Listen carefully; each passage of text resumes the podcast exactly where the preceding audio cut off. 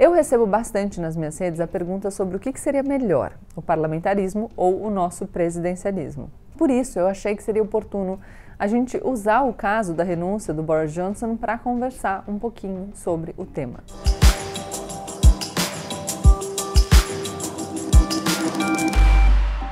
Oi, gente!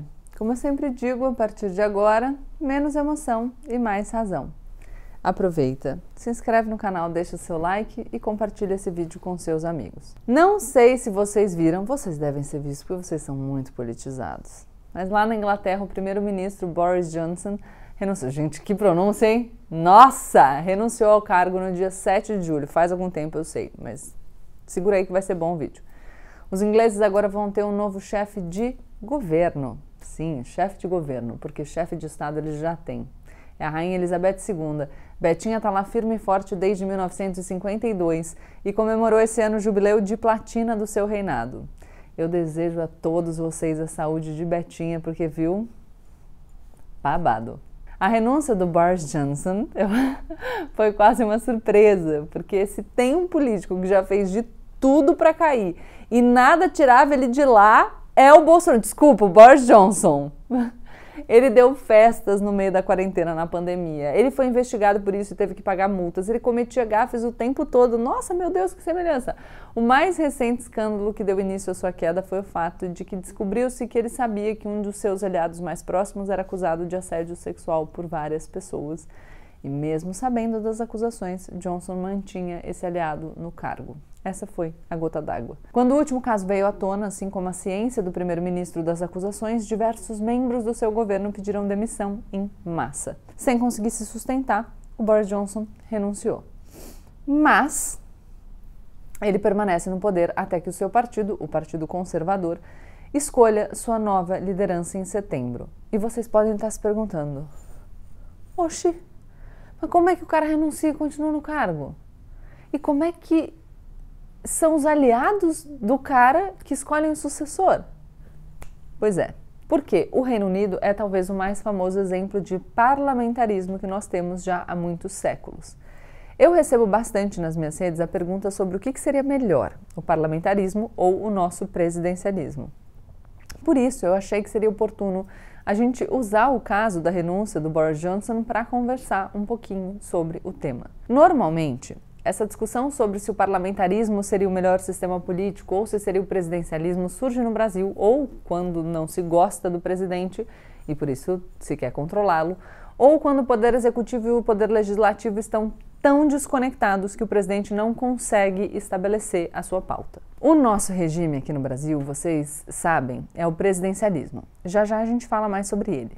Mas vamos pensar um pouquinho nesse tal de parlamentarismo. O que que faz ele especial?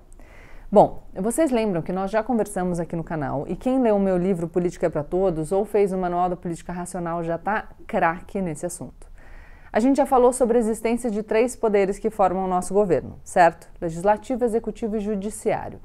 No presidencialismo eles são bem divididinhos, independentes, mas no parlamentarismo o poder executivo deriva do poder legislativo. Hã? Como assim? Assim. No parlamentarismo, em países como o Reino Unido, como a Espanha ou a Alemanha, por exemplo, os eleitores votam apenas para o seu representante no parlamento, para o seu deputado. Nessas nações, o chefe do poder executivo é o líder do partido que consegue eleger a maioria dos deputados. No caso do Reino Unido, hoje, esse é o Partido Conservador. O Boris Johnson é o primeiro-ministro até setembro, porque o partido dele detém a maioria das cadeiras no parlamento britânico. Como o partido dele, o Conservador, vai continuar tendo a maioria das cadeiras até pelo menos as próximas eleições gerais, o novo primeiro-ministro vai ser escolhido entre eles. O cara ou a mulher que conseguir se eleger dentro do partido, como liderança, vai se tornar primeira-ministra ou primeiro-ministro. Os últimos dois primeiros ministros do Reino Unido antes do Johnson foram a Theresa May e o David Cameron, também conservadores. Eles pessoalmente perderam a liderança dentro do seu partido e por isso foram trocados, mas o partido em si continuou tendo a maioria das cadeiras no parlamento. Em geral, os parlamentos são governos de maioria, ou seja, um determinado partido consegue sozinho a maior parte dos assentos da casa, como no Reino Unido, ou faz coalizões com outros partidos para obter apoio da maioria do parlamento, como aconteceu recentemente na Alemanha. Aliás, a gente já falou sobre as eleições na Alemanha aqui no canal, eu vou deixar o link do vídeo aqui para vocês. Em casos como o da Alemanha, o líder da coalizão de partidos que conseguiu se acordar é escolhido o primeiro-ministro, que eles chamam lá de chanceler. Na Alemanha, a coalizão atual é composta pelo Partido Social Democrata, o Partido Verde e o Partido Liberal Democrático. E o chanceler é o Olaf Scholz, líder do Partido Social Democrata e dessa coalizão. Em Israel, outro país parlamentarista, demorou um tempão para que os partidos formassem um governo. Aí teve um bando de eleição, uma atrás da outra, para ver se alguém conseguia a maioria. Finalmente, dois partidos rivais resolveram se aliar e conseguiram formar um governo, mas durou pouco. No final de junho, a coalizão se dissolveu e novas eleições foram convocadas. Vai ser a quinta eleição em três anos.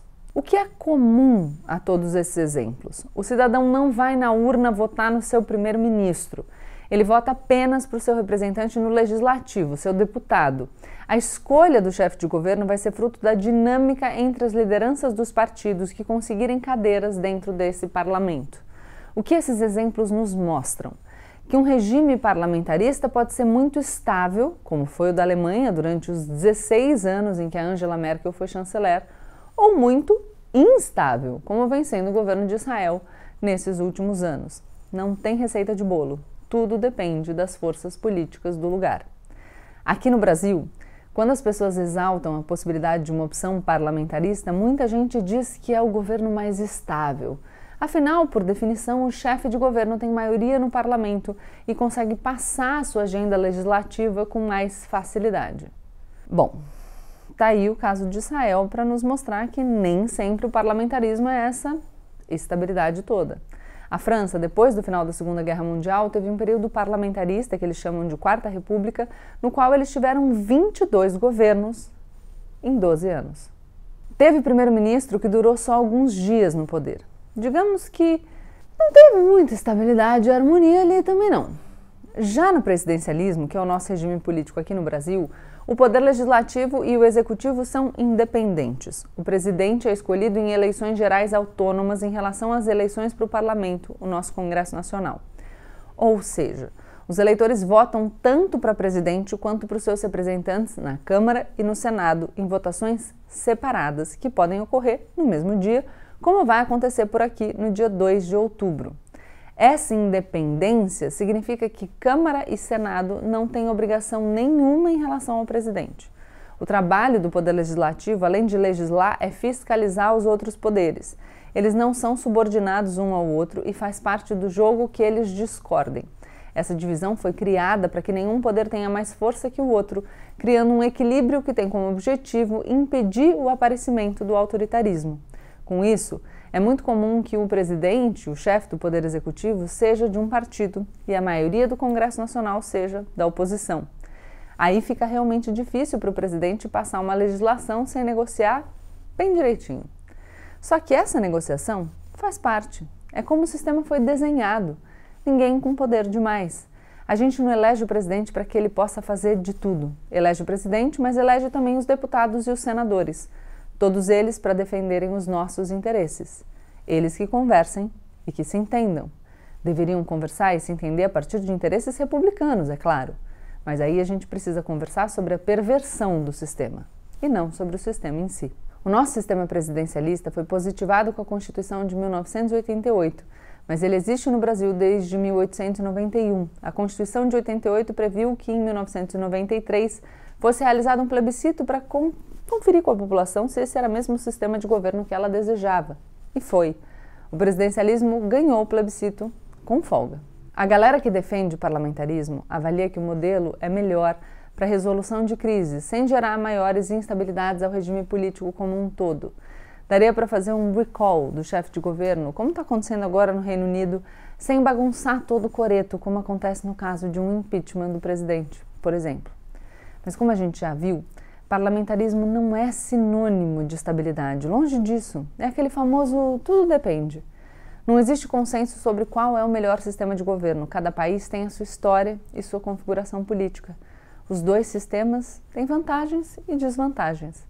O sistema presidencialista garante maior autonomia e controle entre os poderes. Caso haja um presidente irresponsável ou autoritário, o parlamento pode impedir que ele avance projetos de lei, que aprove seus orçamentos ou, em casos extremos, pode até mesmo proceder com um impeachment. Ou o presidente pode conseguir cooptar o Congresso por meio de emendas do relator e nada disso acontecer. Depende, como vocês podem ver, de muita coisa. No sistema presidencialista, é comum que presidentes nem sempre tenham maiorias no parlamento para aprovar suas leis e precisem conquistar votos no legislativo para conseguir governabilidade. E às vezes eles não conseguem. Essas são as chamadas crises de governabilidade. Isso também aconteceu bem recentemente no Brasil, no segundo mandato da presidente Dilma Rousseff. A falta de governabilidade levou a um impeachment que ainda é uma ferida muito doída na nossa política e que muitos qualificam como um golpe. Afinal, o impeachment no Brasil tem regras a serem seguidas e não deve ser recall de primeiros ministros. Gabi, agora também. O Bolsonaro está aí enfrentando a maior crise de governabilidade, não consegue fazer nada, não deixa ele fazer. Ô gente, vocês ainda estão caindo nessa ladainha? O Bolsonaro está unha e carne com o Centrão, faça meu favor. Então, Gabi, qual sistema é melhor? Nenhum dos dois. Tudo depende do país, da história daquele lugar e da vontade da população. Aqui no Brasil a gente sabe que em mil novecentos e noventa e três a população brasileira escolheu o presidencialismo e nós estamos respeitando essa escolha. Pode vir a escolher diferente no futuro, quem sabe? Pode. Mas em vez de conjecturar sobre se deveríamos fazer essa escolha enquanto sociedade ou não, que tal a gente eleger bem direitinho os nossos representantes no poder legislativo? Nossos deputados e senadores, porque eles já têm poder pra caramba.